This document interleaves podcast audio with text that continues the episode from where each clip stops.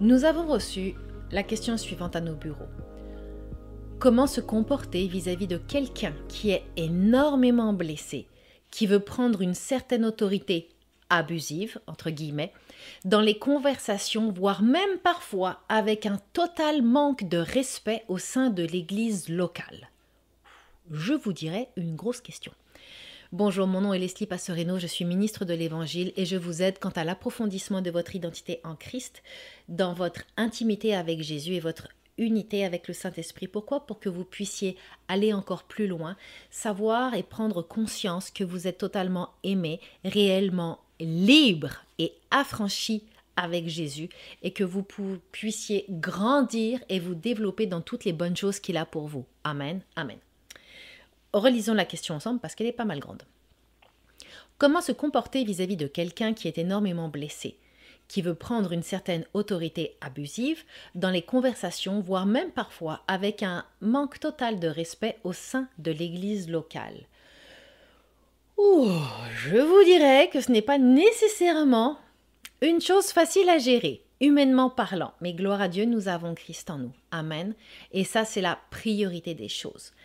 La première chose, c'est de gérer toujours la situation. Je ne vous donnerai pas une méthode ABCDEF parce que ce n'est pas le but, mais je vous donnerai euh, des points clés qui vous permettront justement d'aller plus loin.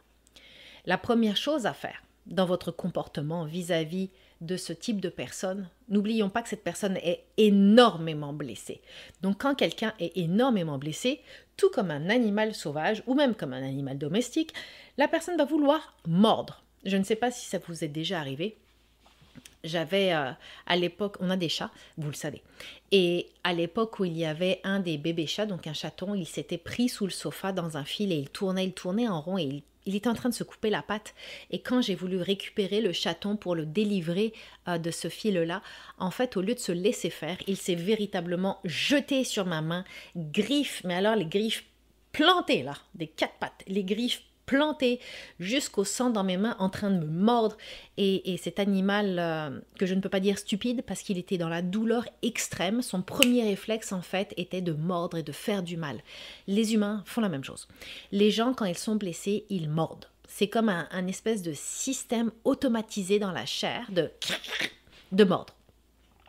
Mais une des premières choses qu'on doit se souvenir au sein de notre comportement, si difficile et délicate soit la situation, c'est l'amour de Christ en nous. Nous ne pouvons pas passer à côté de ça. C'est pour ça que souvent, je vous le dis et je vous le répète, notre amour n'est pas suffisant. Nous avons besoin d'aimer les gens comme Jésus les aime. Parce qu'il va y avoir des situations des fois qui sont tellement intenses et profondes et douloureuses notre amour ne suffit pas. Nous avons besoin de l'amour de Jésus pour aimer les autres et même pour nous aimer nous-mêmes. C'est vital. Alors si vous n'avez pas un amour en vous qui est conforme à celui de Jésus et qui est vraiment développé, vous savez quoi? Demandez-le en prière. Je vous le dis honnêtement, c'est la vérité. Plusieurs fois, j'ai demandé ça et, euh, et, beaucoup de membres de notre équipe aussi, beaucoup de gens que l'on connaît aussi, et c'est vraiment de demander le cœur de Jésus pour les âmes, le cœur de Jésus pour les personnes qui nous entourent, le cœur de Jésus pour notre Église, le cœur de Jésus pour notre nation, de demander vraiment le cœur et l'amour de Jésus pour les autres, envers les autres et envers nous-mêmes, et de reconnaître que notre amour n'est pas suffisant.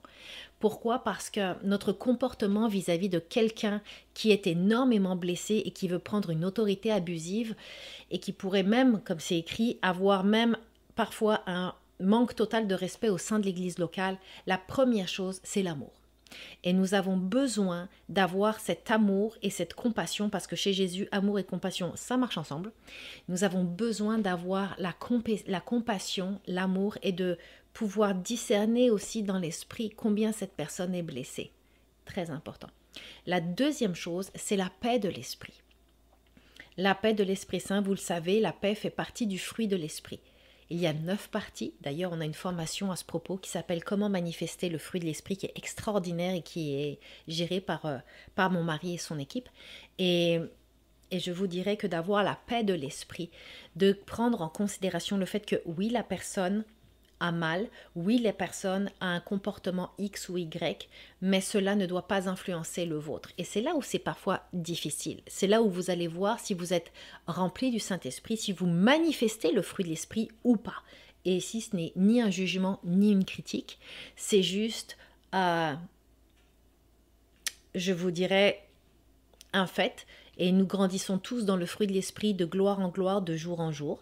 Donc il n'y a aucune condamnation ici pour ceux qui sont en Christ, mais de manifester la paix de l'esprit nous permet d'avoir une certaine euh, distance émotionnelle avec la situation.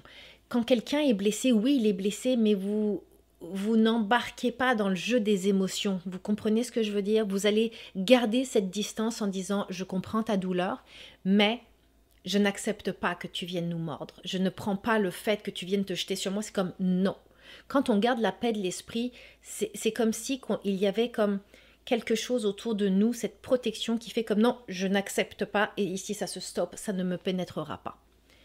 L'autre chose, c'est la confrontation dans l'amour et la vérité. Avoir l'amour de Jésus et la paix de l'esprit ne signifie pas rester muet et se taire. Non, nous avons la confrontation dans l'amour et la vérité. Et ici, je ne parle pas d'une confrontation en disant la Bible dit que, bam, bam, bam, bam, bam, comme un pharisien ou comme un sadducéen ou un légaliste. Non.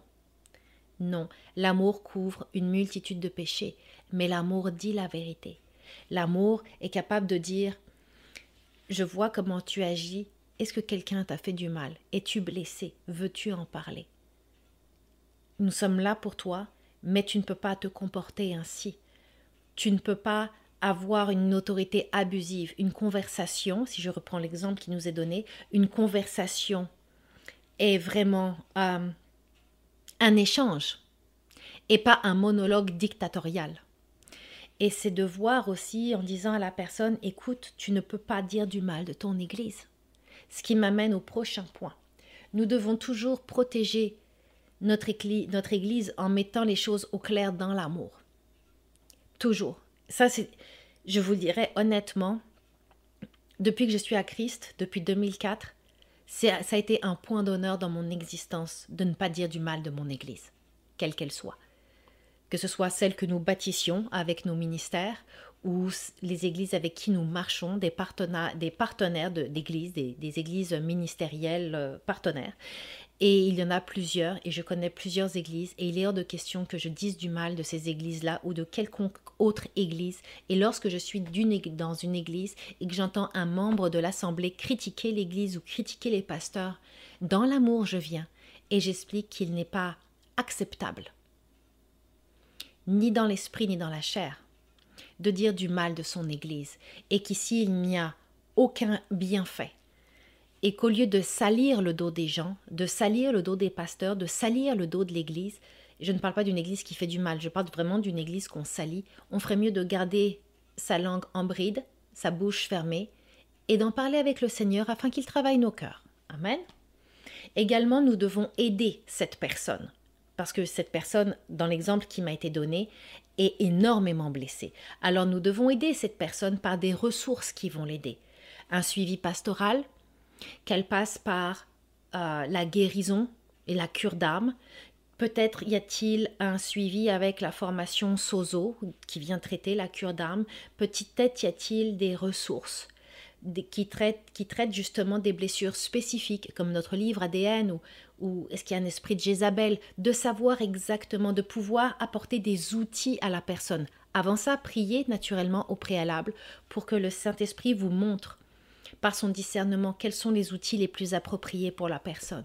Il est certain que lorsque nous faisons face à une personne terriblement blessée, ce n'est pas évident et la première chose, la première clé est la prière que vous puissiez garder cette personne dans la prière, que vous puissiez mettre toute votre douleur à vous aussi à la croix et que vous puissiez permettre au Saint-Esprit de vous utiliser dans cette histoire, peu importe votre place dans la situation, qu'il puisse vous utiliser afin que Christ se glorifie et que vous puissiez être un réparateur de brèches, un sacrificateur de paix. Amen.